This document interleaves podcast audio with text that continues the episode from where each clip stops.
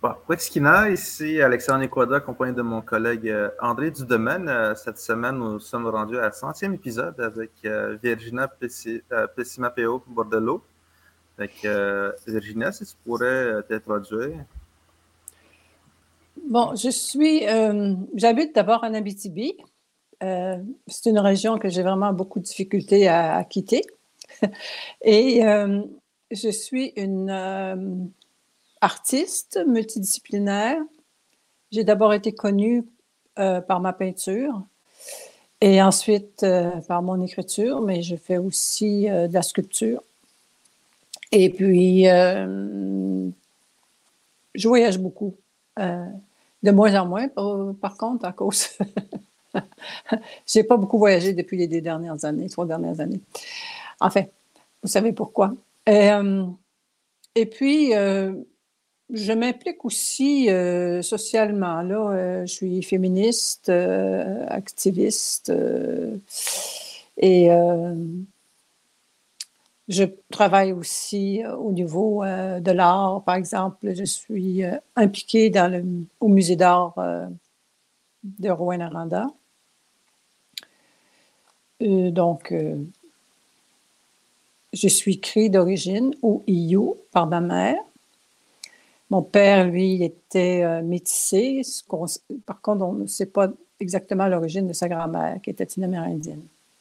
Donc, j'ai grandi, moi, dans un monde euh, autochtone, c'est-à-dire que mes parents ne, parlaient qu'en soit en algonquin, en anishinaabe ou soit en cri.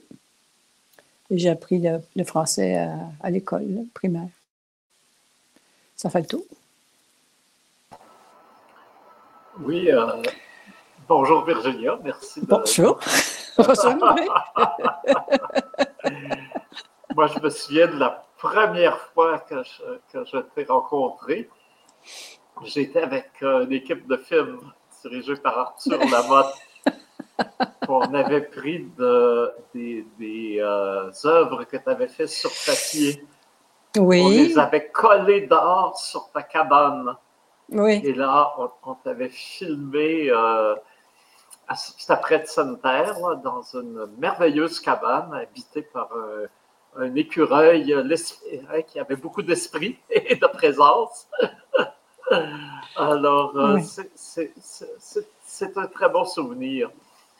Mais ce que je me souviens aussi de, l'époque, euh, c'est que Arthur essayait de faire un film sur l'art autochtone contemporain.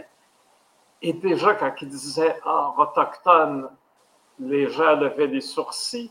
Et quand il rajoutait contemporain, euh, c'est tout juste s'il ne faisait pas une syncope. Alors, il était très, très précurseur euh, en faisant ce film, L'écho des songes, d'ailleurs, qui m'a beaucoup marqué, moi, pour la suite des choses. Mais ça m'amène à la question. Moi, je t'avais dit que j'allais parler autant que toi. Allez.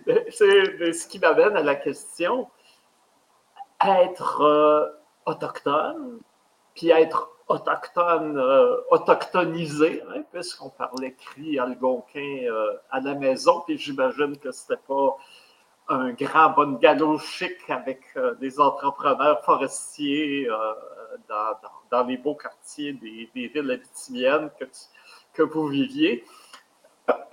Comment, dans un contexte comme ça, tout d'un coup, on a un destin artistique, un, euh, et là, j'imagine que le dessin, la peinture est venu en premier, mais deux, l'écriture, quand justement la tradition écrite vient avec une langue qui est d'abord étrangère.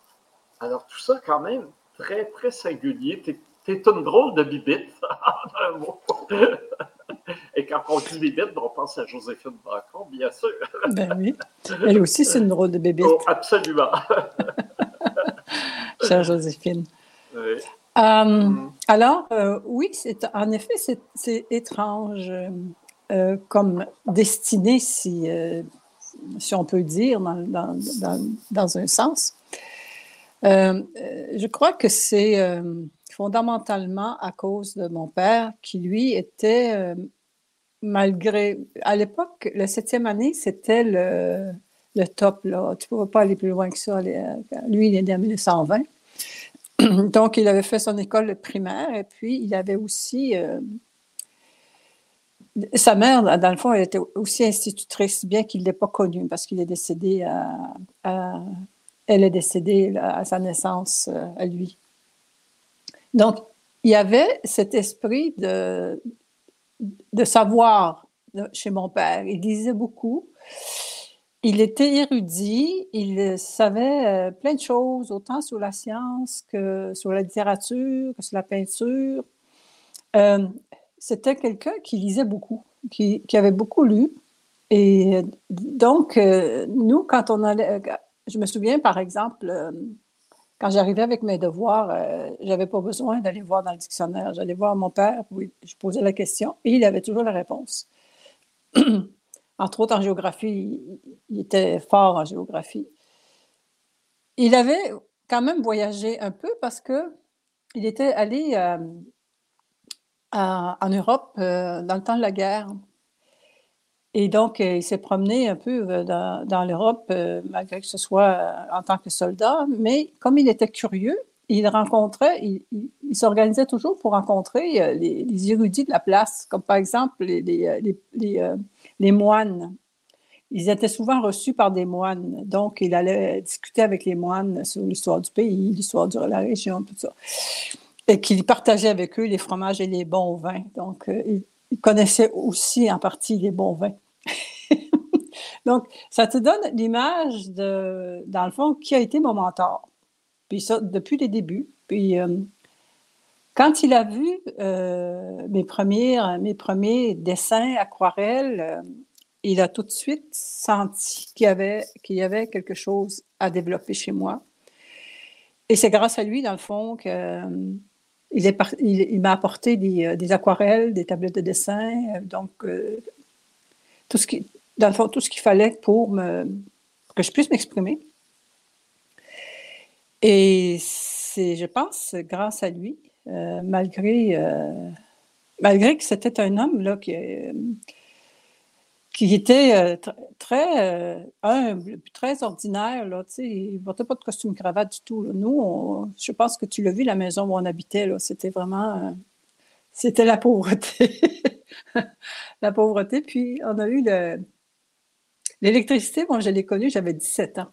Donc, pour te dire dans quel milieu on, on grandissait. Et puis, mes, deux parents étaient chasseurs, donc on mangeait, on mangeait beaucoup de viande sauvage, par exemple. Puis on était aussi élevés pour chasser. Moi, j'avais. C'était une richesse, ça. Absolument. Ça, c'était une vraie richesse. Oui, c'est vrai. J'ai appris à, tirer, à chasser. Euh, puis bon. Euh, mes, frères, mes frères et sœurs euh, ont continué, mais moi, j'ai cessé les cet aspect-là de la vie nomade, si tu veux, ou de la vie euh, traditionnelle autochtone, euh, euh, pour me consacrer davantage aux études. Je voulais aller aux études, c'est toujours probablement grâce à, à l'intellect que mon père m'avait transmis, puis que j'ai accepté, dans le fond, parce que j'aurais pu, j'aurais pu choisir la voie de ma mère, qui était une, une artisane, qui était aussi une grande coloriste mais euh, moi, je voulais, je voulais savoir, je voulais connaître, des, euh, connaître le monde. Euh, dans le fond, probablement comme l'exemple de mon père. Ça répond à ta question? Tout à fait. Tout à fait. enfin, il y a l'écriture, mais on va y venir plus tard. Oui. il y a quelque chose aussi qui, m'a frappé. Puis d'ailleurs, euh, je l'ai encore, on l'a encore sur le mur ici. Hein. On avait fondé une revue euh, qui s'appelait Terres en vue. On voulait avoir une revue euh, culturelle, une revue d'art autochtone. À l'époque, déjà, c'était héroïque de l'avoir tenu trois ans et on n'a jamais été admis au programme des, des, des, revues culturelles qui était au Conseil des arts et lettres du Québec. Et je me souviens mm-hmm. d'une rencontre homérique où on est allé avec Miracri et on avait rencontré une dame Lavigne qui était la directrice du Conseil des arts et lettres du Québec. Et Miracri, là, elle était fâchée, fâchée, mais elle ne bougeait pas. Poker face, mais c'était comme une montagne qui grondait de tonnerre. Elle faisait juste taper les doigts sur la table et c'était comme des grands coups de tonnerre. C'était un moment terrible. Mais on a quand même eu cette revue pendant un bout de temps, et justement, on tenait à voir en page couverture des œuvres euh, euh, très euh, actuelles. Alors, en 93, on a eu un Virginia Pesce Matteo Bordelot. Ben, ben oui. Hein? 93. Oui, oui, j'avais écrit un bel article. Il y a 30 ans. Oui, j'avais écrit un bel article d'ailleurs, l'art essoufflant d'être autochtone en faisant du jogging. Et on avait un entretien avec Roméo Saganache déjà. Oh, c'était mon, cousin, c'est ta famille. Roméo et moi, nous sommes parents. Oui. Mais euh, à l'époque, ce, que ce, que je vois dans, dans, cette peinture et ce qui est, quelque chose d'important dans, dans, ton œuvre, dans ton parcours, c'est l'ours bleu. Hein? Je vois que dans, tes. Je pense, si je, je ne m'abuse, l'ours bleu, c'est ton tout premier livre publié, à tout le moins. Exactement. Et le tout dernier publié aussi. Hein? oui. Alors, le premier est un, roman, un roman initiatique autour d'une jeune femme, hein, on va y revenir. Et euh, le dernier qui est euh, un peu euh, à partir de, différentes toiles, le, tout ton parcours de vie artistique comme une rétrospective de, de 40 ans de vie artistique. Mais toujours sous ce signe de l'ours bleu. Et j'aimerais que tu m'en parles de, cet ours bleu, parce que l'ours bleu, le roman, en anglais, il l'a appelé euh, Blue Bear Woman. Hein? Donc, euh, donc il, y a, quelque chose de très associé à toi et euh, j'aimerais que tu nous parles un peu de, de cet animal fantastique. L'ours, l'ours a toujours, m'a toujours accompagné. Mon père m'a raconté que en novembre, parce qu'ils se sont épousés, ils se sont mariés, mes parents, euh, à l'automne 1950. Moi, je suis née au mois d'août l'année suivante, à 51. Donc, j'ai été conçue euh, en, novembre 50. Et mon père m'a raconté euh, qu'il se souvenait parfaitement de cette journée, de cette journée-là, parce qu'il était allé à la chasse avec son beau-père. Ils étaient plusieurs familles ensemble sur le territoire de trappe euh, de la famille. Et donc, euh, les, les oncles, le grand-père et puis euh, papa, ils, chassaient, ils trappaient. Et donc, cette journée-là, ils étaient revenus avec un ours qu'ils avaient capturé d'une façon assez, assez drôle parce que mon père me disait que ils, avaient trouvé la wash de l'ours, puis ils avaient essayé de le, faire sortir, mais ça ne fonctionnait pas. Donc, mon père avait tiré en croyant que c'était euh, l'œil de l'ours qu'il tirait dans la, dans la wash, comme on dit. Et euh, il l'a manqué. Et donc, l'ours s'est réveillé vraiment, là, puis euh, il n'était pas content. il est sorti de, sorti de sa wash. Et là, mon père s'est vraiment aligné, puis il l'a tué. Tu Mais là, il cherche son beau-père qui l'accompagnait. Et Sam s'était sauvé. Il dit Sam, c'est où? Il cherche Sam, Sam, Sam. Sam Scouty s'était sauvé dans le bois, là, tu sais, là, il avait peur, il avait peur de l'ours. en passant, euh, la, la wash, c'est-tu. Euh... Ben, c'est ça, je comprends la wash, c'est la tanière, mais ça se dit-tu en anglais ou en français? Genre, on comprend ça dans la région? Ah, ben, ben, nous autres, on a toujours dit le wash, mais c'est la c'est dans, le fond, l'ours se fabrique il se creuse un, trou, puis euh, et euh, avec, avec des branchailles dessus, il trouve naturellement, je pense qu'il trouve naturellement des, des, des, places où se cacher, puis euh, la, la, tanière, moi, je verrais plutôt comme ça, comme si c'était une grotte, tu vois. Hmm. Alors que la wash, c'est vraiment euh, juste des, euh, des branchailles, puis des, arbres souvent, puis l'ours se glisse dessous pour l'hiver. Oui, ben c'est ça, c'est ça, ça se réfère souvent à une tanière ou à un abri. Euh, j'entends Mhm. souvent wash wish aussi, de- des fois. De, puis, euh, c'est Oui. on peut dire aussi barrage de castor. Oui, ça ressemble à du barrage de castor. Et donc, euh, donc ils ramènent, les, les- les deux ramènent finalement l'ours, puis ils l'ont évidemment vidé, là, mais ils- donc, comme il faisait noir, c'était le soir, donc ils ont couché l'ours à côté de la, de la tente en attendant que le lendemain, de de le préparer le lendemain. Et ce soir-là, c'est ça que mon père est arrivé, puis il était gelé, mouillé et gelé, puis maman, maman s'en est occupée, comme faut. Elle l'a réchauffé. Et puis c'est là que ta mère n'a jamais été aussi bonne que ce soir-là. c'est le soir de ma conception. Et puis par la suite, euh, l'année suivante, justement, là, on avait euh, des sons dans le campement de la grande famille, parce qu'on était revenus. On, revenait toujours au mois de mai après la, fonte des glaces et euh, on, se retrouvait toujours à Sainte-Terre, ce qu'on appelait, moi j'appelais la pointe aux Indiens. Donc, toutes les familles euh, s'installaient là pour l'été, euh, autant du côté algonquien que du côté cri. Et, et cette année-là, on avait des oursons, deux oursons. Et moi, je suis photographiée souvent avec ces, ours, ces, ces petits oursons. Et au fil de l'été, bien évidemment, ils grandissaient, là, tu sais, puis à l'automne, ils étaient, ils étaient rendus quand même assez gros. Mais mon père me disait, tu n'avais pas peur de ces, de ces oursons?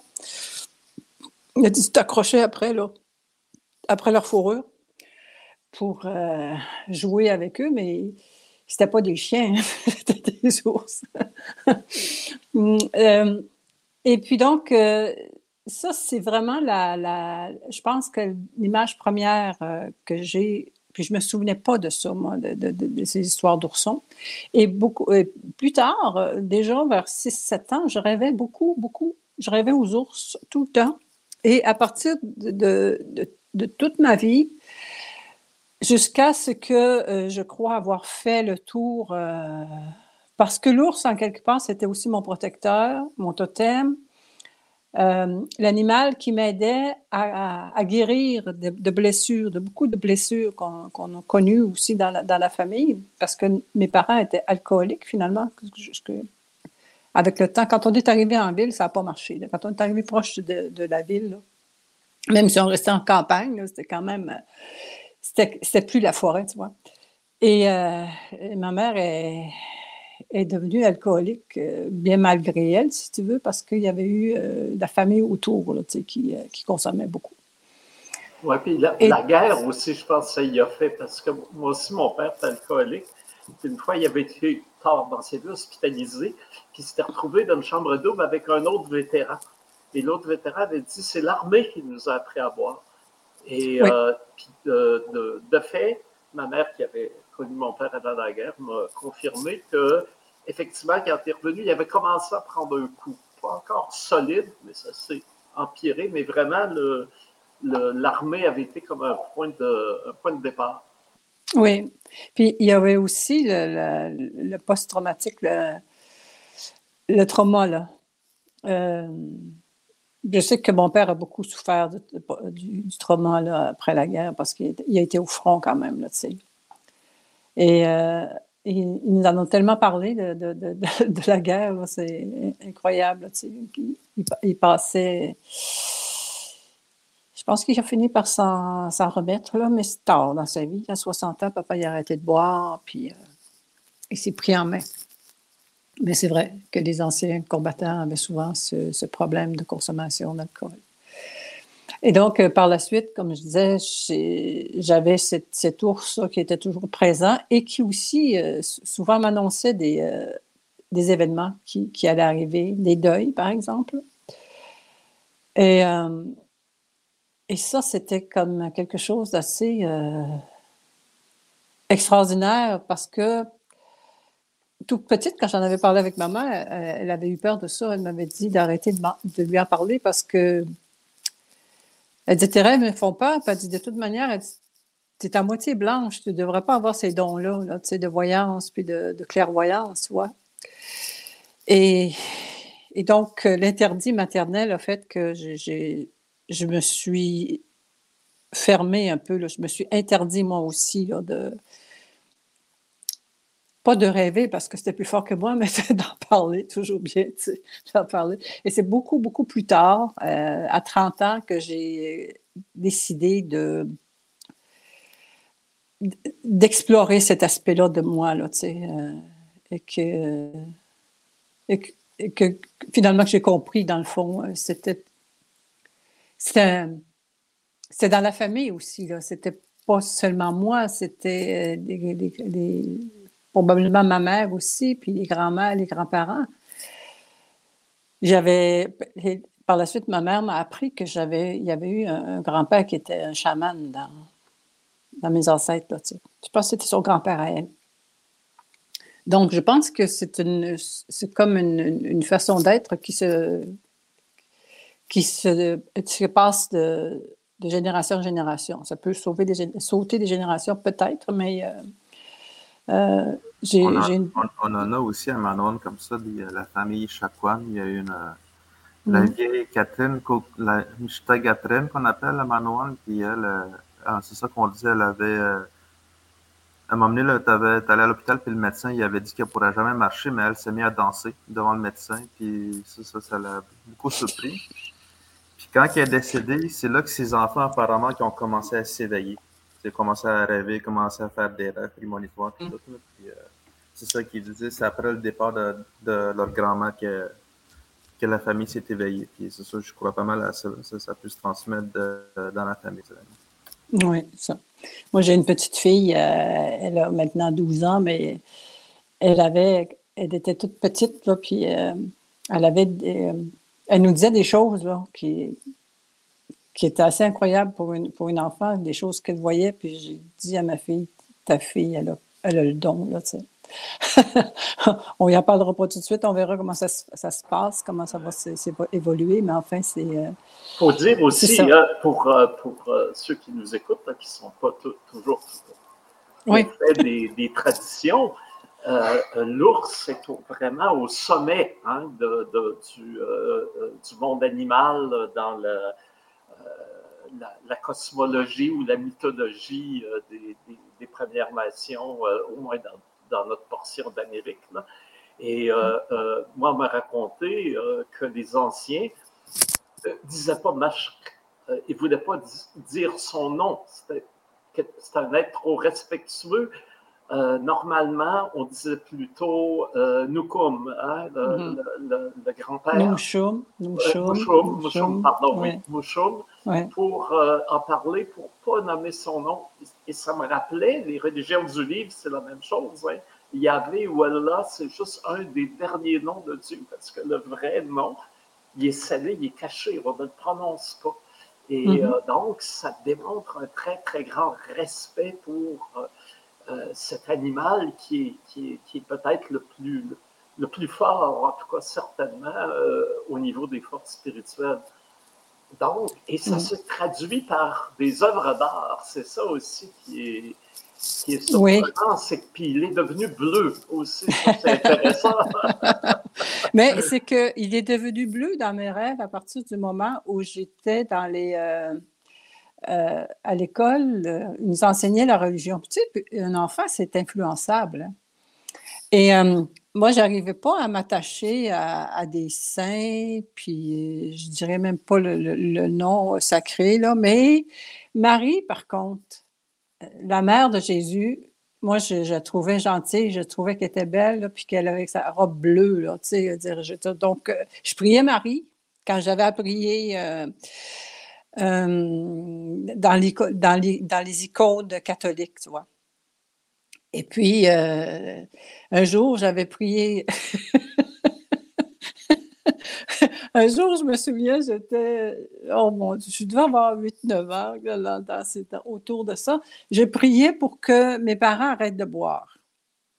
Puis j'ai prié beaucoup. J'ai prié, j'ai prié, j'ai prié, puis ça ne marchait pas. Mes prières n'étaient pas entendues.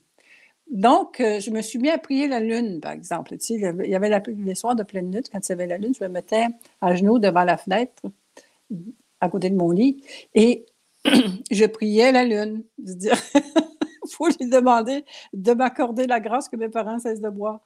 Tu vois à peu près l'innocence de l'enfant, tu sais. Mais, je dirais, l'ours bleu euh, découle de ça, du fait que, dans le fond, euh, les entités féminines, de autant du, de la religion catholique que, du, euh, que, de, que de mes croyances à moi, ont fait que la, couleur bleue est venue comme se, coller sur mon ours euh, dans mes rêves. Donc, euh, c'est devenu une ours bleue.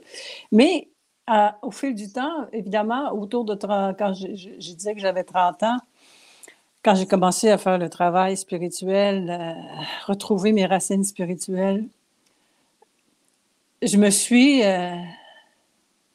j'ai accepté vraiment là à, un moment donné que oui, je suis euh, ours bleu, que c'est comme ça avait été mon nom. Euh, c'est comme ça que je m'identifiais, que je m'identifie encore aujourd'hui. C'est pour ça que l'ours est toujours présent, l'ours bleu aussi, il est toujours présent dans mes Blue Bear Woman, tu. Et euh, cette idée aussi de, révélation, travers les rêves. En tout cas, l'onirisme est toujours très, présent dans, tes œuvres. Moi, quand j'ai vu tes toiles, je les voyais vraiment comme des, comme des formes de rêverie, effectivement. Le, les premières que j'ai vues, pas des toiles réalistes, je parle des toiles où c'était plus euh, mm. euh, informel. Il pouvait avoir des figures, ça ne peut être figuratif, mais c'était noyé dans une sorte de, de fantasmagorie, très proche du, du monde des rêves et j'ai mhm. toujours euh, vu ça comme une sorte de, sinon de transcription, de, de rêve vécu au, moment où, d'ailleurs c'est une question que je me suis toujours posée, si c'était des rêves que tu vivais au moment que tu faisais la toile ou si c'était une transcription de, de rêves qui, avait, qui est antérieure à, la, à, leur transposition par la peinture. Non, c'était vraiment euh, sur le moment présent. Euh, j'ai essayé déjà de, peindre mes rêves, là, puis euh, j'étais incapable, incapable de, de traduire en peinture, dans la réalité, les rêves que, que, je faisais. J'ai un ami qui m'a dit dernièrement qu'il n'avait jamais, un jour, c'est ça, j'ai un ami qui était très malade, et puis, et donc, il y a un soir, on, s'était couché, puis c'est à peine cinq minutes qu'on était sur le dos. On ne dormait pas personne, là, tu veux dire, moi, moi je ne dormais pas. Quand il s'est levé d'un, il s'est levé d'un bond en pleurant, là, puis c'était un homme, c'est un homme, 60, euh, 65 ans, tu vois. Et qui, il pleurait, il pleurait, puis il était terrorisé. Il venait d'avoir une vision. Euh, moi, ce que j'ai dit, c'est un masque de médecine qui l'a visité. Alors, il me dit, qu'est-ce que tu m'as envoyé? Qu'est-ce que tu m'as encore fait? Là? Puis, tu sais, il était vers là. J'ai dit, raconte-moi, raconte-moi qu'est-ce que tu as vu, tu sais. Alors, euh, mais il n'a jamais été capable, puis c'est un peintre, là, tu sais, il n'a jamais été capable de reproduire cette image. Donc, je pense que les images spirituelles qui nous sont données, prêtées, envoyées, euh, doivent rester dans l'invisible. On, on ne peut pas les traduire euh, en réalité. Donc, c'est vraiment au, moment où je peins devant ma toile, où je mets de la musique. Souvent, je mets de la musique et je, bouge beaucoup et euh, je laisse, ce que je dis, je laisse descendre l'inspiration parce que l'inspiration, c'est aussi l'esprit. Hein? C'est l'esprit qui nous guide dans, le, travail euh, pictural, moi, à ce qui me concerne, moi. Je me, je suis toujours euh, dans un état de méditation, je pense, quand je, quand je peins. Sinon, ça ne fonctionne pas. Euh, quelque part, tu dis, tu ici, on avait gardé quelque part? Ah oui, souvent tu présentes l'art comme étant une façon de. C'est Gaston Miron disait l'homme rapaillé. C'est un peu comme rapailler des, les contradictions.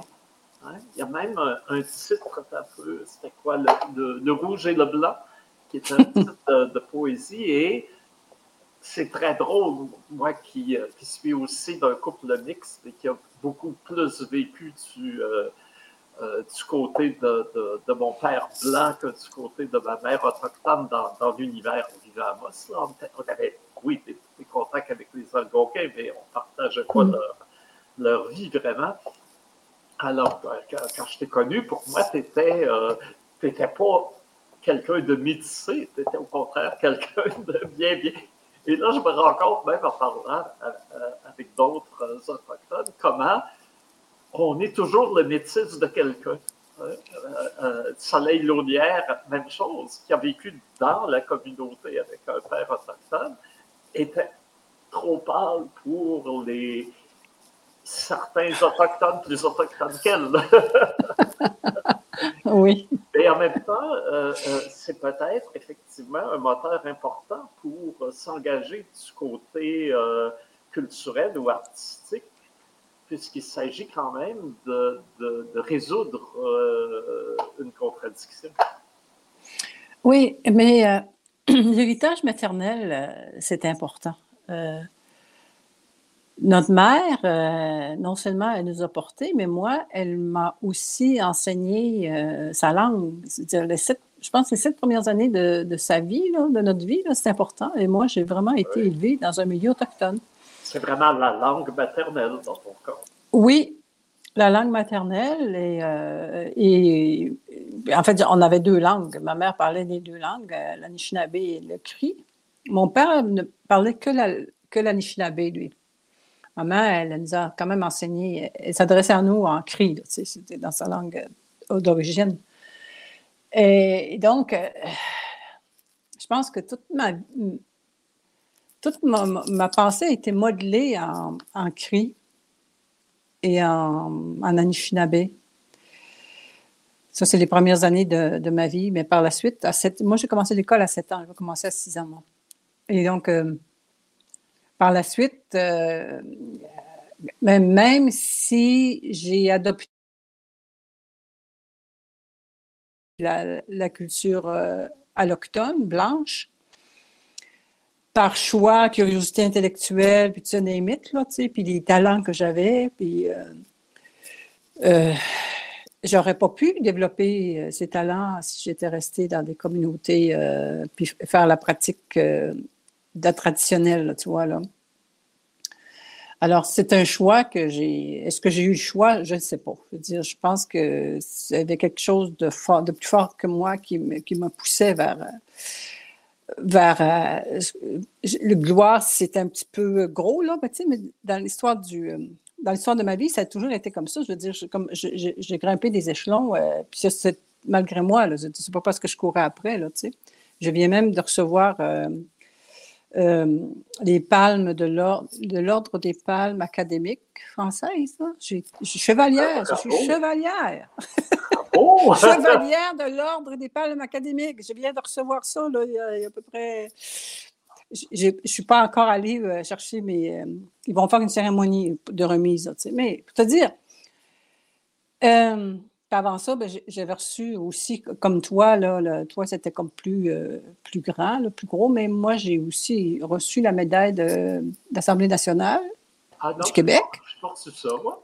Non, tu as quand même été nommé chevalier, je ne sais pas de quoi, toi, de ah, Oui, non, j'ai été nommé compagnon des arts et des lettres.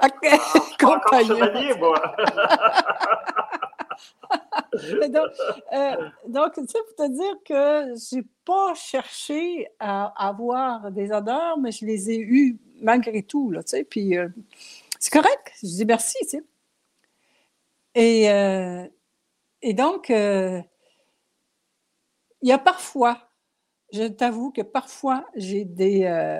maintenant que je suis une coucoum, une grand-mère, tu sais, comme une espèce de nostalgie que j'aurais probablement aimé vivre la vie euh, traditionnelle, tu sais, faire. Euh, ma mère n'a pas voulu non plus m'apprendre à faire des mocassins, des mitaines, euh, même à broder. J'ai appris à broder par moi-même parce que, à un moment donné, j'ai dit ça va faire, là, je veux apprendre.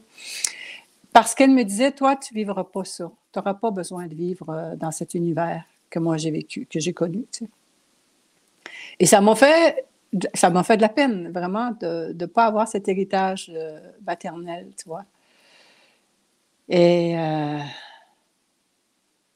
mais en même temps, elle voyait clair, elle voyait bien que j'étais différente, que j'étais. Ben, de, de, toute façon, toute ma famille était différente. Ça veut dire, nous, on a, on a tous eu quand même des, des, euh,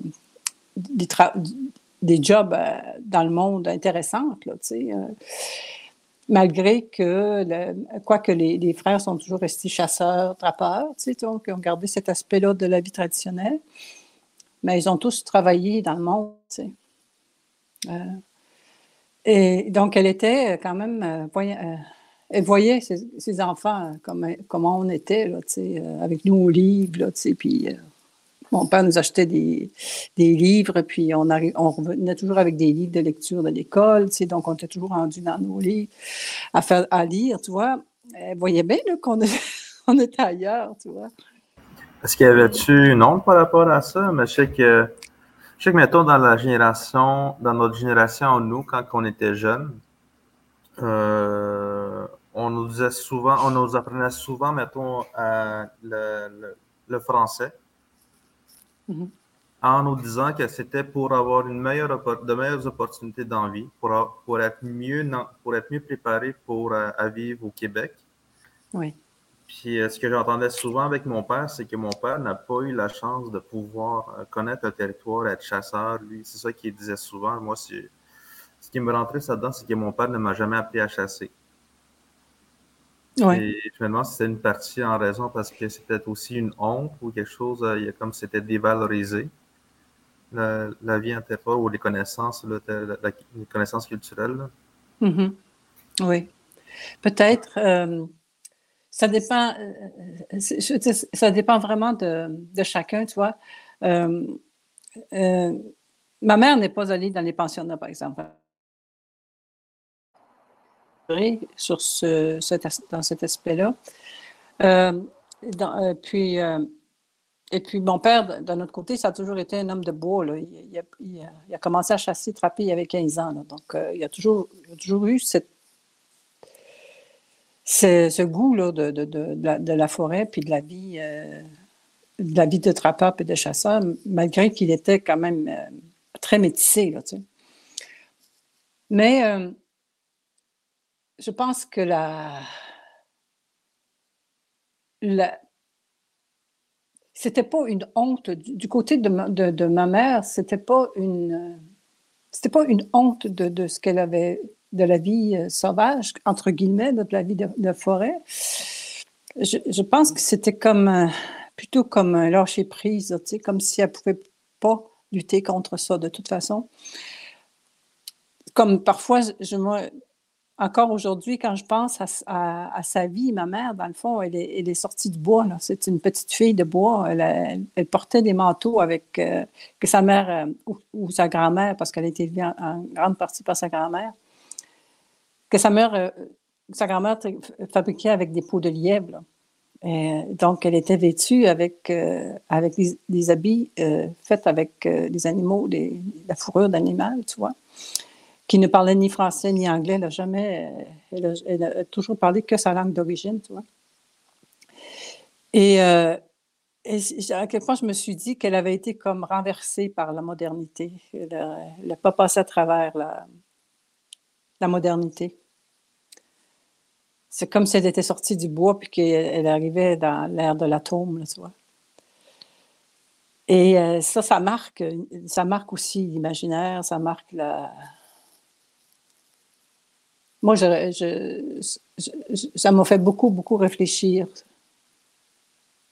cet aspect-là de la vie de ma mère. Puis, euh, de mon père aussi, qui avait fait le choix de vivre euh, comme un autochtone. Vraiment, il a délibérément fait le choix de vivre comme un autochtone. Et puis, euh, et puis malgré tout ça, nous autres, on,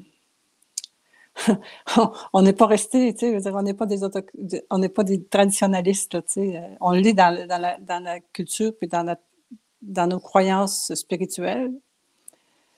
Mais dans notre vie de tous les jours, euh, comme je dis, moi, je ne chasse plus. je, suis même, je, suis même capable de chasser.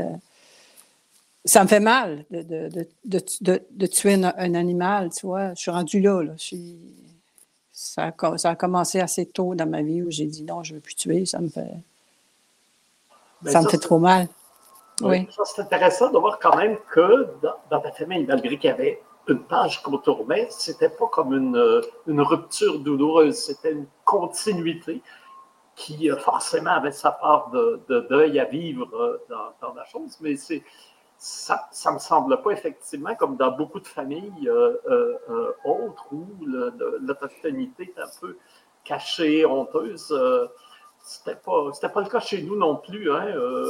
ma mère était très fière et même un peu comme Anne Capiche, quand elle sortait dans les, les cercles des les bonnes dames de la ville d'Avos, elle disait Je suis une sommagesse. Ça, ne gênait pas.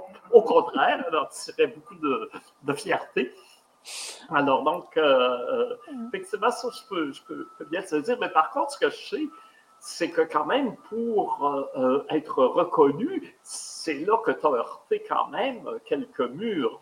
Je me souviens, tu m'avais raconté une fois qu'un de tes amis, d'ailleurs, on pourrait parler de toutes les, rencontres, les collaborations que tu as eues avec euh, des, artistes québécois, Hélène Pedneau, entre autres. Mais euh, euh, je me souviens, tu m'avais raconté, tu ne m'avais pas nommé qui. C'était Charité chrétienne. tu m'avais dit quelqu'un, un, ami artiste avait dit Toi, tu vas faire quelque chose en aluminium, ça va être encore de l'artisanat moi, je vais faire quelque chose avec une peau d'orignal ou une peau d'ours, puis ça va être de l'or.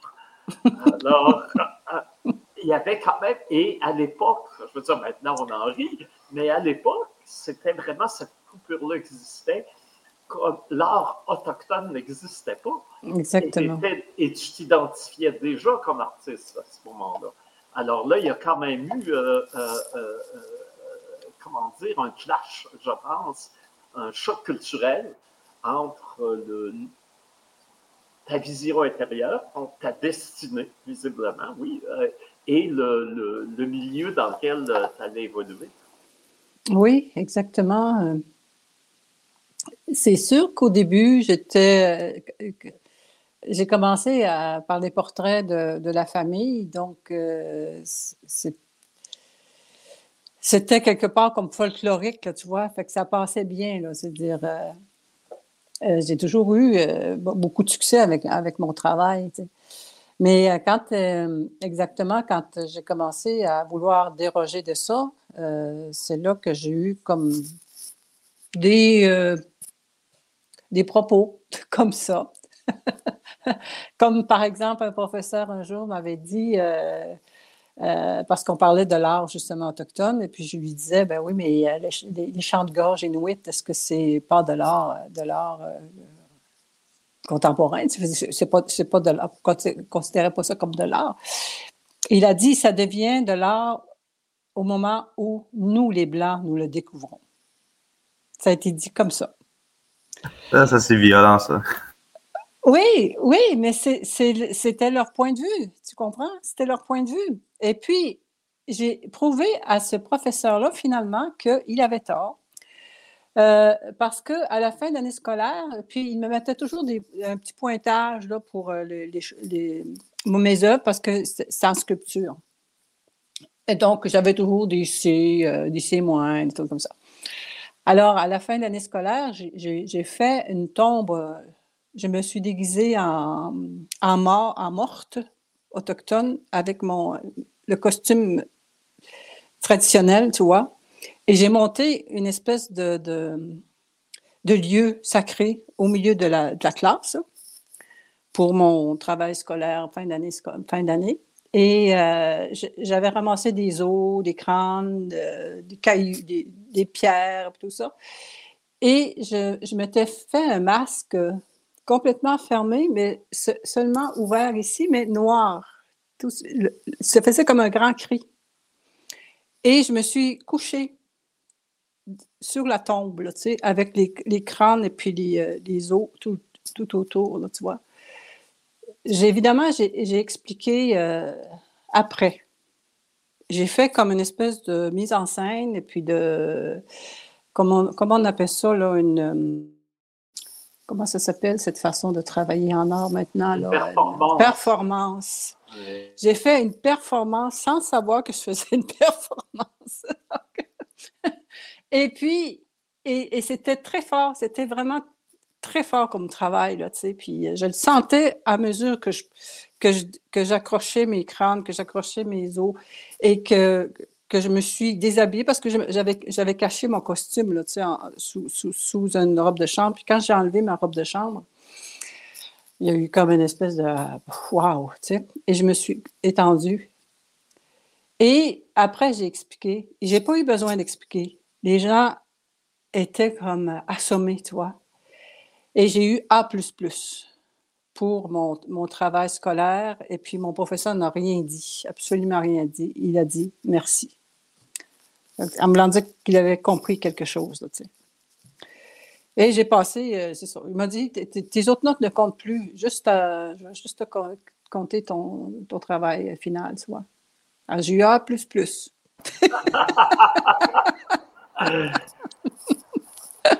Il y a d'autres œuvres de toi avec qui je vis. Hein? D'ailleurs, ta nièce euh, Marie-Ève était venue au bureau et était bien contente d'avoir des œuvres de sa tante. Ben oui, ça, c'est beau, ça. C'est Ça, magnifique. c'était Ça, c'est magnifique. hein? Oui, c'était euh, des. Ça, c'est le Ouais. bâton- les- dans une série bâtons de prière. hein? C'est des bâtons de prière. Oui. Et ouais. celui-là, c'est prière pour, c'est prière pour la mère Terre, je pense. Non, c'est la porte de l'infini. Voilà, la porte de l'infini, quand même. hein? Mhm. Alors, j'ai Oui. devant moi la porte de l'infini tous les jours à mon bureau. C'est beau.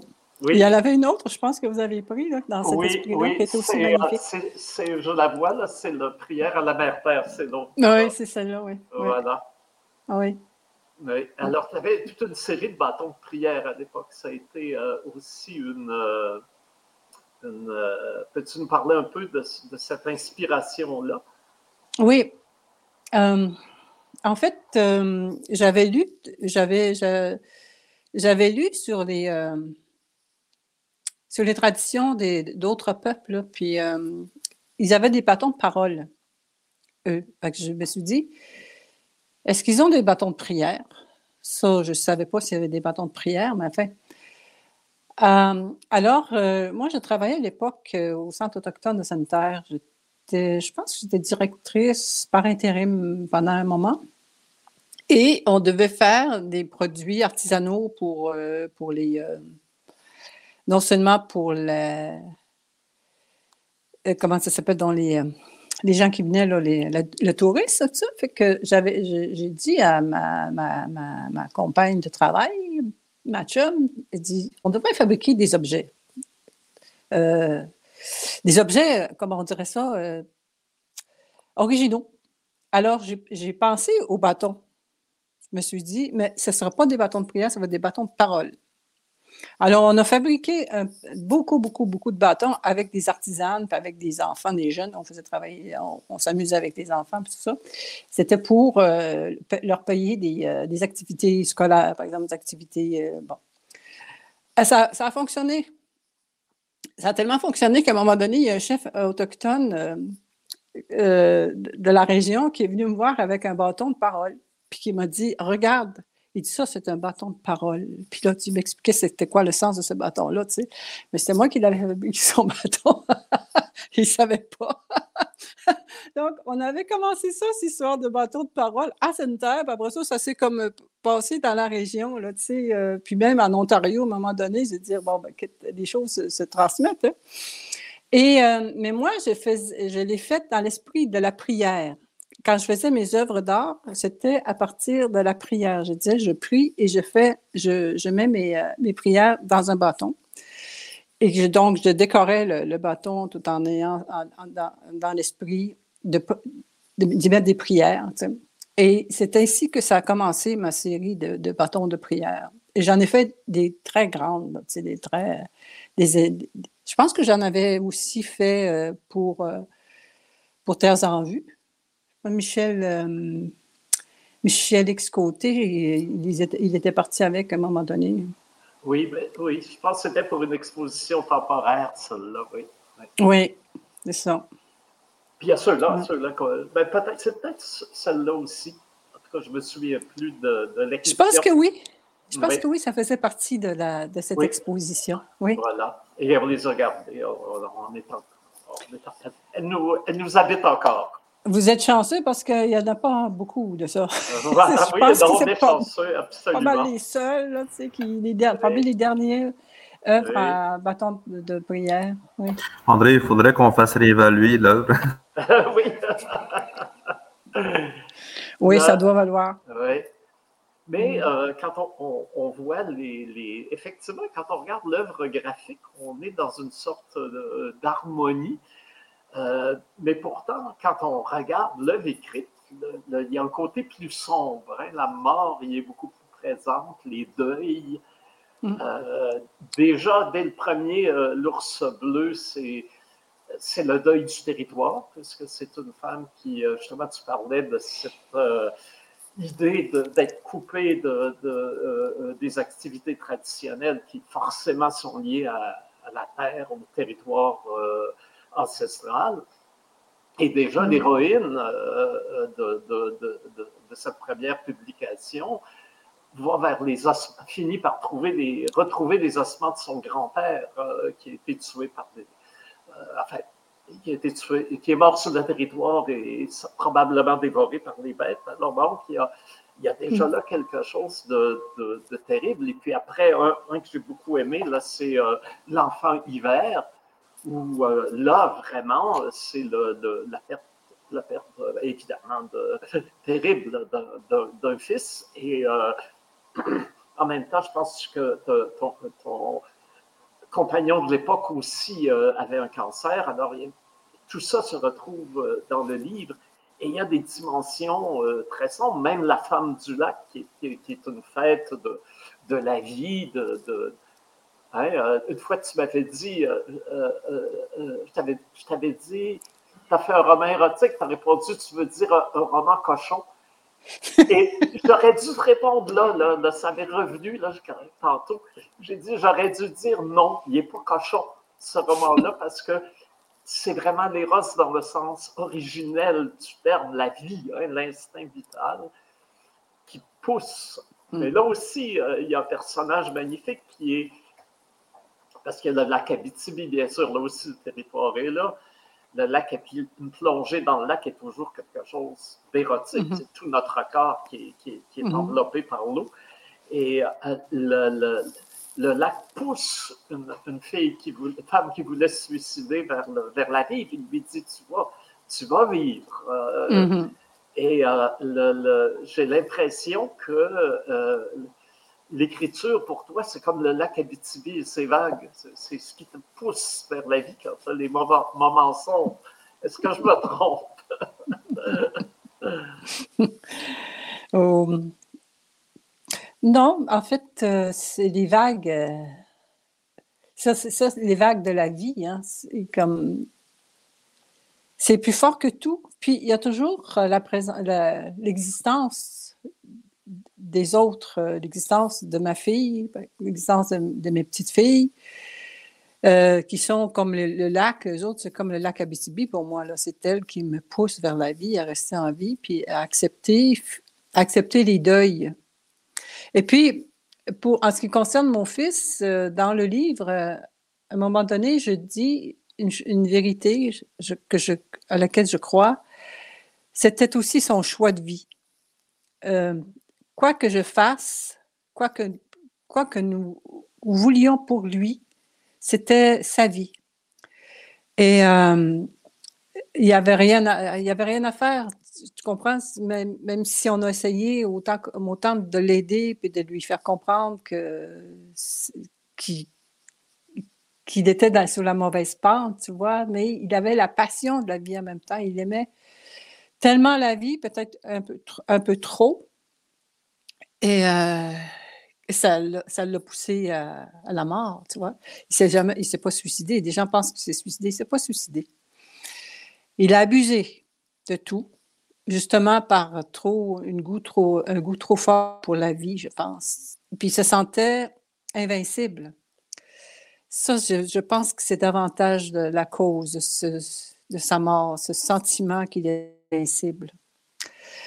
Euh, puis il avait, il avait aussi tous les talents. Là, c'est, un, garçon qui, avait, par exemple, la capacité, euh, sans apprendre à faire du ski, qui dévalait les, pentes euh, comme s'il avait toujours fait ça. Donc, il avait une douance naturelle avec son corps aussi, mais aussi avec son esprit. Il était, il était avec, faisait de la musique, là, il était, il était très bon musicien. Donc, euh, oui, puis l'écriture, c'est sûr que la peinture ne peut pas exprimer la mort. je ne sais pas, je peux peux pas concevoir pour moi. C'est sûr qu'il y a des peintres qui sont très forts pour euh, exprimer la souffrance et tout ça. Je pense à Francis Bacon, Bacon, Bacon, Bacon. par exemple. Euh, mais moi, la, peinture, c'est du plaisir, c'est joyeux. J'utilise beaucoup les couleurs euh, franches. Alors, c'est. Euh, c'est vraiment pas la mort, la peinture, pour moi. Mais l'écriture, par contre, euh, c'est le lieu. Le, le, lieu de la. Des confidences, je pense. Des confidences non seulement aux autres, mais envers moi-même. Je, je me parle par l'écriture. Là, je suis en train de vivre quelque chose de difficile, puis je sais que je vais écrire, qu'il va, va en sortir quelque chose de ça. Euh, probablement de la poésie, mais de la poésie sur le froid, sur la... Encore là, l'enfant hiver, tu vois. Euh, sur le froid, puis l'incapacité de communiquer avec, euh, avec un être qu'on aime, l'incapacité de le rejoindre, puis de, de, se faire comprendre, puis de le comprendre le comprendre, oui, mais il y a quelque chose qui ne passe pas de l'autre côté, tu vois. Alors, euh, il y a comme un sentiment d'impuissance, tu vois, qui est fâchant, qui me fâche, mais en même temps, je ne peux pas faire autrement que d'accepter, tu vois. Mais ça va être, encore une fois, ça va être l'écriture qui va transcender tout ça. Là. D'ailleurs, tout récemment, euh, avec euh, Émilie Monet, tu as fait partie d'un spectacle de, femmes avec un texte magnifique. Émilie m'avait dit, ça va être le fun, ça va être des textes érotiques, tu vas voir. Et ma foi, certains textes, oui, mais d'autres étaient sombres. Et dans ton cas, tu avais un texte sur l'abandon. Alors, on ne sait pas trop si c'est une rupture. En tout cas, il y a un deuil. Hein. il, y a, il, y a, un être aimé qui n'est plus là. Et mm-hmm. tu t'adresses à lui et c'est poignant, c'est déchirant. Et, euh, le, en même temps, c'est magnifique. Et là, je me suis rappelé que Jeanne-Mance euh, Delille avait écrit quelque chose sur toi qui était du genre de ces noirs tourments jaillissent des, les couleurs du feu sur la page blanche ou sur la toile. tu peux nous parler de ce texte euh, tu veux dire le texte que j'ai écrit pour euh, Nishimouche? Oui. Ben, en fait, oui, c'est un texte euh, que j'avais commencé à écrire l'été d'avant parce que je, je sentais qu'il y avait vraiment quelque chose qui ne fonctionnait plus dans mon histoire d'amour. Et puis, j'ai et j'ai tout simplement pris des images, c'est-à-dire je regardais la nature autour de moi et je prenais des images euh, de ce qui passait devant moi, un oiseau, euh, une feuille, euh, une fleur, le vent, le vent qui passait, tu sais. Et j'ai fait un amalgame de textes à partir de ça. Et j'ai trouvé ça intéressant. Je me suis dit, tu vas reprendre cette façon de faire. Et, euh, et, par la suite, euh, euh, j'ai terminé le, texte une fois que j'ai compris, dans le fond, qu'il n'y avait pas d'autre chose que la rupture qui, qui s'en venait. Et, et j'ai offert ce texte-là, dans le fond, à un public qui était qui étaient toutes là. Hein? Euh, les, cinq soirs qu'on a fait la, représentation, j'étais la première à, passer. Euh, je cassais la glace comme disait un de mes amis qui était dans la salle puis qui a eu peur pour moi, il m'a dit J'ai eu peur pour toi parce que tu avais l'air tellement tout seul devant le, devant, en avant, tu vois, parce que lui, il connaissait mon problème. Mais euh, ça a été un cadeau que j'offrais que j'offrais au public qui ne savait pas l'histoire, tu vois. Et, et moi, en même temps, ça m'a fait du bien dans le sens de me dire, tu vois qu'il y a des gens qui le reçoivent, ça. Il y a des gens qui, euh, qui sont capables de le, de le recevoir. Et puis, euh, je, suis d'accord avec toi que c'est un très beau texte. Puis que j'ai euh, que j'ai écrit, dans le fond, assez rapidement. Tu vois, c'est ce qui arrive quand on a quand il y a quelque chose qui nous, qui nous porte ou qui nous, qui nous blesse on dirait qu'on, les mots arrivent tout seuls. Les mots viennent et euh, ça coule, ça coule de source. Ouais. Mais dans cette fonction un peu cathartique de l'écriture, moi, il y a un texte euh, qui m'a toujours frappé, puis je... c'est celui où la narratrice dans L'Enfant hiver parle de son grand-père qui avait posé un geste complètement fou de peindre un cheval en rouge et ça avait même mené, je pense, euh, je ne sais plus toute l'histoire, mais je pense que ça avait mené à son internement. Et euh, donc, la narratrice dit euh, Vois-tu, ce geste de mon grand-père me plaît, un geste d'art. Avant l'avènement du contemporain, ce rouge nous annonçait déjà, annonçait ma mère, la crie, annonçait les artistes de la famille, les couleurs, les lignes, l'art vivant, l'art qui marche hors des sentiers de nos tripes exaspérées par les souffrances, les dérives humaines, les abus d'alcool, de sexe, de proie, l'art qui sauve de la déchéance, de la noirceur largement ouverte sur la mort. Comme l'écriture, car je t'écris, tout ce qui tremble en moi de colère, d'impuissance et de démesure, je t'écris pour ne pas te haïr. Hein, c'est. Il y a là effectivement des noirs tourments. oui. Et un exorcisme en même temps. Oui, c'est ça.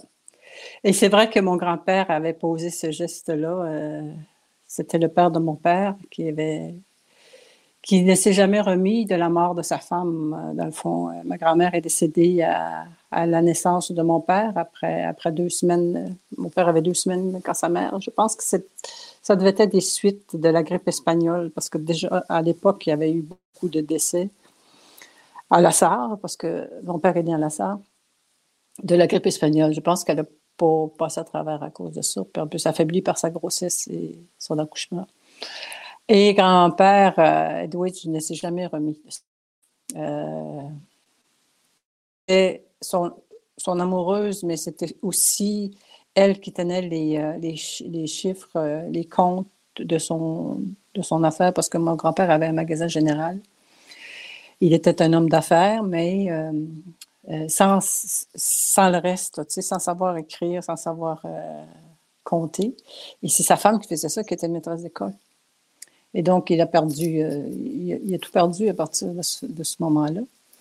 Et, c'est vrai que j'ai trouvé que son, le geste de peindre son cheval en rouge, c'était vraiment très, un geste très fort. tu sais, dire, on n'oserait pas le faire aujourd'hui parce qu'on sait que ça tue l'animal, mais euh, il l'a fait, lui. Et puis, euh, puis il l'a fait dans un moment de folie, sais, comme... Euh, mais c'était aussi une façon pour lui d'exorciser la mort.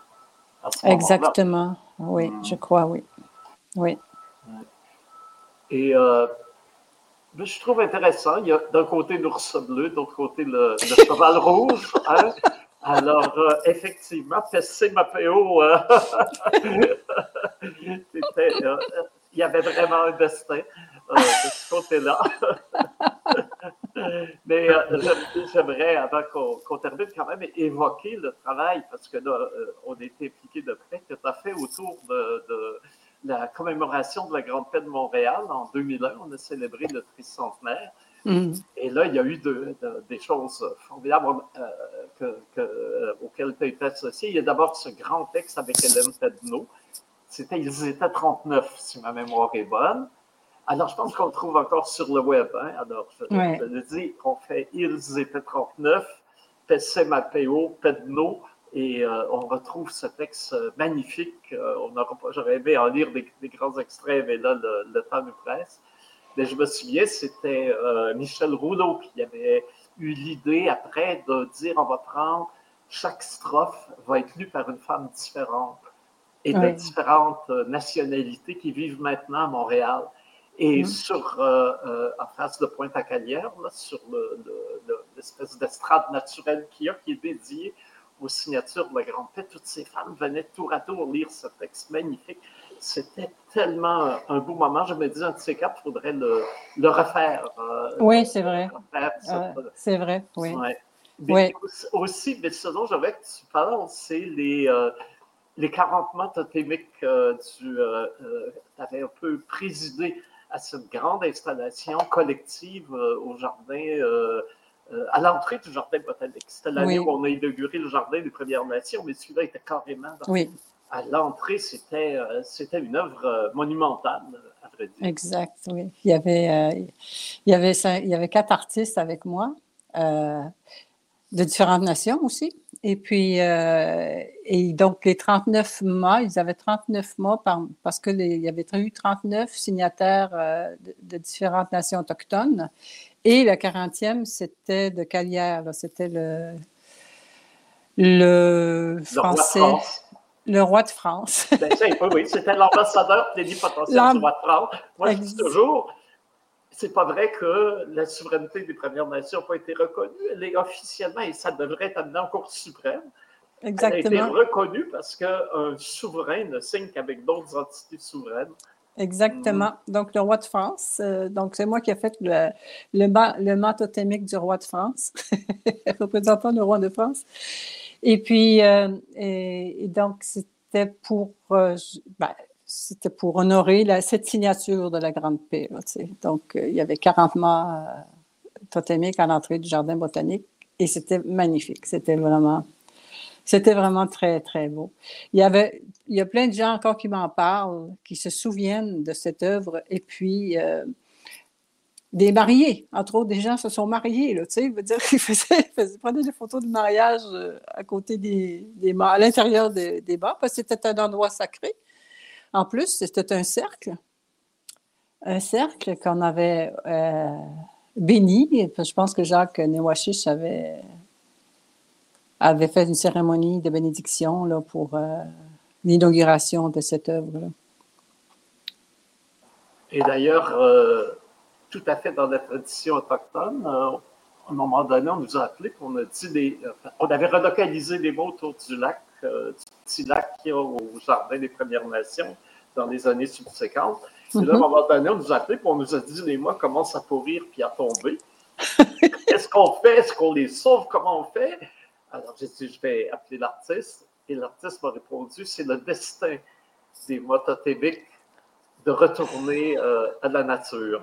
Et c'est bien ce qui leur est arrivé. oui. C'est ça, c'est que c'était une œuvre éphémère. Hein. C'était pas une œuvre euh, qui, était appelée à durer euh, toujours. Et donc, ils avaient fait leur travail, ils avaient, fait leur, ils avaient joué leur rôle, et puis c'était correct aussi de partir pour, il faut en faire son deuil aussi. Voilà, c'est Exactement. façon de, passer par-dessus. D'ailleurs, il y a un film assez magnifique qui s'appelle Totem de, de Gil l'ONF, où c'est une euh, nation, c'est pas les Haïda ou les quoi, quoi, tout, enfin, une nation de la côte ouest qui retrouve en Suède, dans un musée, un de leurs totems qui avait été euh, volé. Ah oui. Et euh, donc, ils le rapatrient, mais quand, et ils offrent un retour au musée d'une reproduction. Et euh, donc, tout est réglé, mais à la dernière minute, le musée dit Mais qu'est-ce que vous allez faire avec le totem? Ben, On va le planter sur le bord de la grève, puis il va mourir de sa belle mort. Et, et là, le musée ne veut plus retourner le totem parce qu'il ne peut pas faire ça.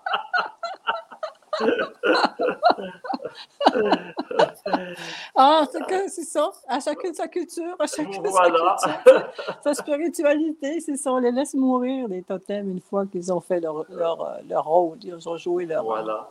Mais l'ours bleu ou le, cheval fou rouge reste dans nos rêves et continue à, nous guider. Mm-hmm. Oui. Virginia, c'est un bonheur de, te retrouver, euh, même à distance comme ça. Oui. Même je te sens très proche. Avec, on, dit souvent que le, on reproche à l'écran de, que, ça n'a pas la richesse du. Euh, mais on est très proche parce qu'on est en gros plan. Hein. Oui. Euh, alors que dans, dans, la vraie vie, on est souvent assis au bout d'une table, pas toujours comme Poutine et ses invités, mais quand même. non, il n'y aura jamais une table comme Poutine. Oui, puis je te remercie beaucoup. Puis euh, j'étais, mm-hmm. j'ai ça. Je, te connais depuis longtemps et puis je t'ai toujours apprécié. Puis euh, ça continue. C'est comme une amitié à travers le temps, à travers les siècles. Voilà. ça, il y a des choses dont on fait nos deuils, mais les, les amitiés, ça dure. Hein. Ça, j'ai remarqué que c'est un socle. On, voit des gens, des fois, qu'on n'a pas vus depuis des mhm. décennies, et puis l'amitié est toujours là. Euh, exact. Euh, ça, c'est vraiment une valeur sûre. Hein. exact. S'il faut miser en bourse, là, miser sur la compagnie qui s'appelle l'amitié. L'amitié. c'est peut-être pas payant, mais c'est ça a de la valeur. oui, oui, oui, voilà. Une très grande valeur. Mm. Alors, encore une fois, euh, merci, Tinush Et puis, euh, euh, Alexandre, est-ce que tu veux rajouter quelque chose? Ben, je pourrais conclure avec le mot de la semaine. En fait, c'est ça, ben, comme à chaque, à chaque épisode, on a au moins, des fois, on fait plus souvent, en fait, c'est ça. On, fait, on cherche un bout de la semaine pour euh, en langue, dans différentes langues autochtones. Puis cette fois-là, ben, c'est ton nom de famille qui m'a, qui m'a interpellé, PCMAPO. Fait que j'ai fait mes mm-hmm. recherches, qu'est-ce que ça veut dire. Mais c'est ça, c'est, je pense que c'est un nom de famille qui a été francisé. Pour moi, c'est ça, parce que si tu regardes PCMAPO, ça veut dire que ça veut dire euh, arc-en-ciel. si tu, on regarde dans les, dans les langues autochtones du Québec, dans le de l'Est, qui Mais il y en a un autre qui dit, il y a, un autre mot qui veut dire Wikupesagan ou Shakin dans un autre dialecte, parce que tu as, deux dialectes chez les clés de l'Est, le Nord et le Sud. je me demandais d'où vient, qu'est-ce que ça veut dire Wiku. Puis je trouve Écosse là-dedans, puis Wikupi, ils disent que c'est écorce de boulot utilisée comme ficelle. Je reviendrai plus tard là-dessus. On, va trouver, trouver une explication là-dessus. En Inuit, ils disent Pichumuabi ou Wigupishaken, comme, comme euh, l'écrit de l'Est. Ils disent aussi Miku Pishaken. Miku, c'est comme sans que ça a rapport avec la couleur rouge, on dirait. Ou Anakapishaken, qui veut dire aussi pantalon en Inuit. euh, le Swampy Cree, Moose Cree, les autres ils disent uh -huh. Naskapi, Pisimoa Yabi. Mm-hmm. Wigo Pisagin. Mm-hmm. Puis j'ai trouvé qu'en Ascapi, ils disent que Pisagin, ça veut dire le cuir ou la peau de tannée. Oh. je ne sais pas si ça a rapport avec euh, l'écorce et la peau tannée. Puis, ah, euh, c'est possible. Ben, je ne suis pas ben, linguiste. Hein, ben, parce que tu as, raison, raison pour le PISIM. Parce que ça a été écrit par la. Euh, comment je te dirais ça? Euh, ça a été écrit à, le PZMAPO tel que je l'écris moi, là, ça a été uh-huh. écrit. D'abord, il n'y a pas d'accent. Il n'est pas supposé d'avoir d'accent. Euh, uh-huh. normalement, il n'y a pas d'accent mon nom. Euh, PO, OK. Uh-huh. Puis, ça a été écrit au son. Quand le prêtre catholique a baptisé ma mère, mettons, là, ou quand il y avait des. Euh, c'était écrit comme ça. Puis c'est pire que ça parce que sur l'extrait de baptême de ma mère, c'est écrit Pizimapeo. Pizimapeo. Probablement plus comme Pizim ici. Là, comme, ça ressemble euh, plus à ma langue. Oui, c'est ça. Et, euh, et puis, dans le baptême de ma, grand-mère, c'est Pizimapao. Là, écrit hmm. P-E-S-E-M-A-P-A-W. Pizimapao. Hmm. Ouais. C'est vraiment, c'est des lettres, euh, c'est des mots, c'est des mots, c'est des noms qui ne s'écrivaient pas. Hein. C'était, nous, on parlait, euh, il n'y avait que la, langage chez hmm. nous. Alors, euh, c'est sûr que. Fait Ah, tu parles-. Hein? Oui, oui, il y a plusieurs. Puis, il y a quelqu'un aussi qui m'avait dit que Pisimapeo, ça voudrait peut-être dire l'homme de l'Est. L'homme qui vient de l'Est. Mathéo. Ben, que- Tu sais, comme Mistinapeo. hmm, on, va, on, va, on va décortiquer ça quand on va être rendu à la Tikamek. là. Ben, c'est ça, pour l'instant, je fais juste les autres langues. Fait que t'as Pissimo Yabi en clé des plaines, Pissimo Yabi. T'as comme Mhm. deux, deux, deux mots différents. Il y en a un autre qui, est- qui, m'a- qui est différent, c'est euh, Kimi Wan Yabi. Puis Kimi, Kimi Wan, ça veut dire de la pluie. Ah, Niapi? Anishinaabe, ouais. Peut-être que ça veut dire euh, la lumière du soleil, Niapi, Niapi, qui Ah, la, Abi. la pluie. Parce que quand a l'arc-en-ciel, c'est parce qu'il pleut aussi. là. Kimiwon, c'est ça. Nous autres, on dit pluie pour Kimiwon quand quelque chose qui tombe. Mhm. Euh, ben, c'est ça, on va faire des rapprochements tantôt. En Anishinaabe, ils disent. C'est ça, je trouve particulier parce que pour moi, en Atikamek, c'est plus piège ou collet. Et mais les autres, en Anishinaabe, ils disent que c'est to- toile d'araignée, arc-en-ciel ou piège. OK. Puis euh, Wagnagan, ils disent aussi Wag, Wagagan.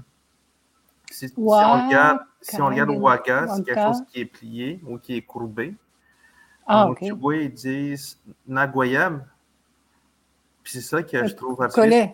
Ouais, pour moi, je, vois, je vois le collet là-dedans. Puis si on parle de en Atikamek, c'est. Euh, euh, Pisimo. Ah oui.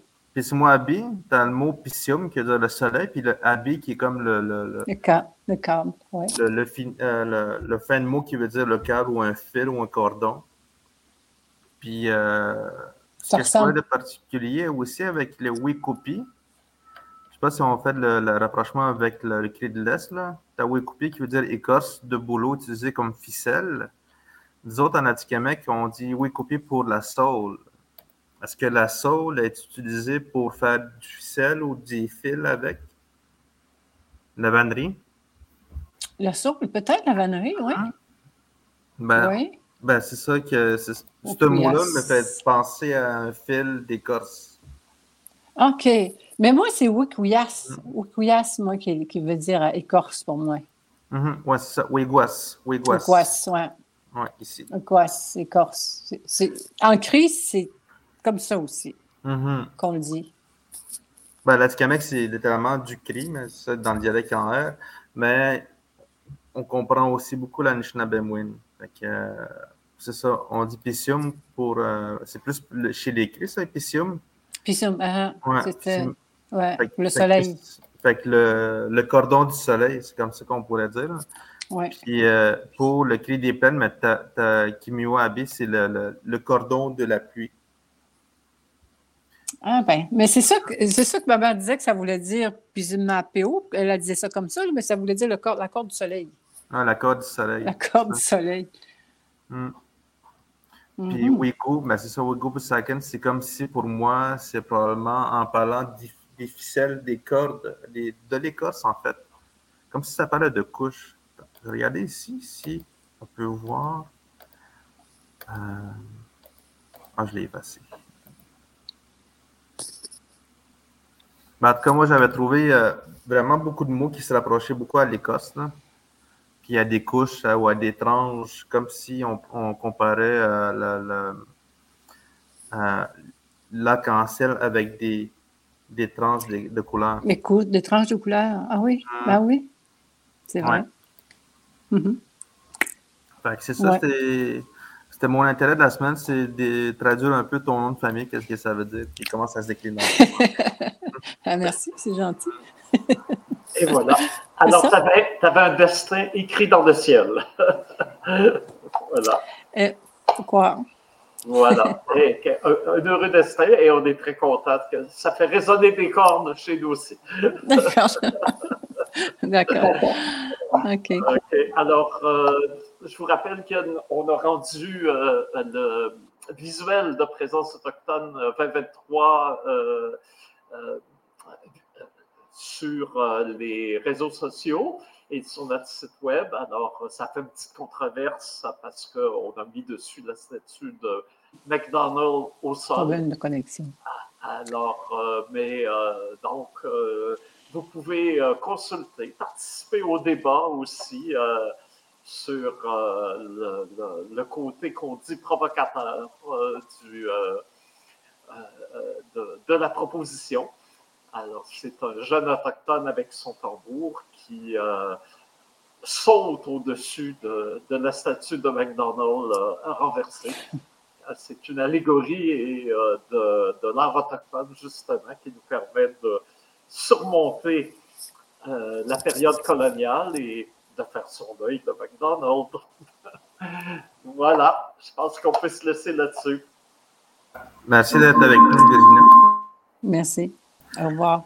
Hmm. On se fera signe que je serai à Montréal. C'est bon. Matashi. Matashi. Tsumi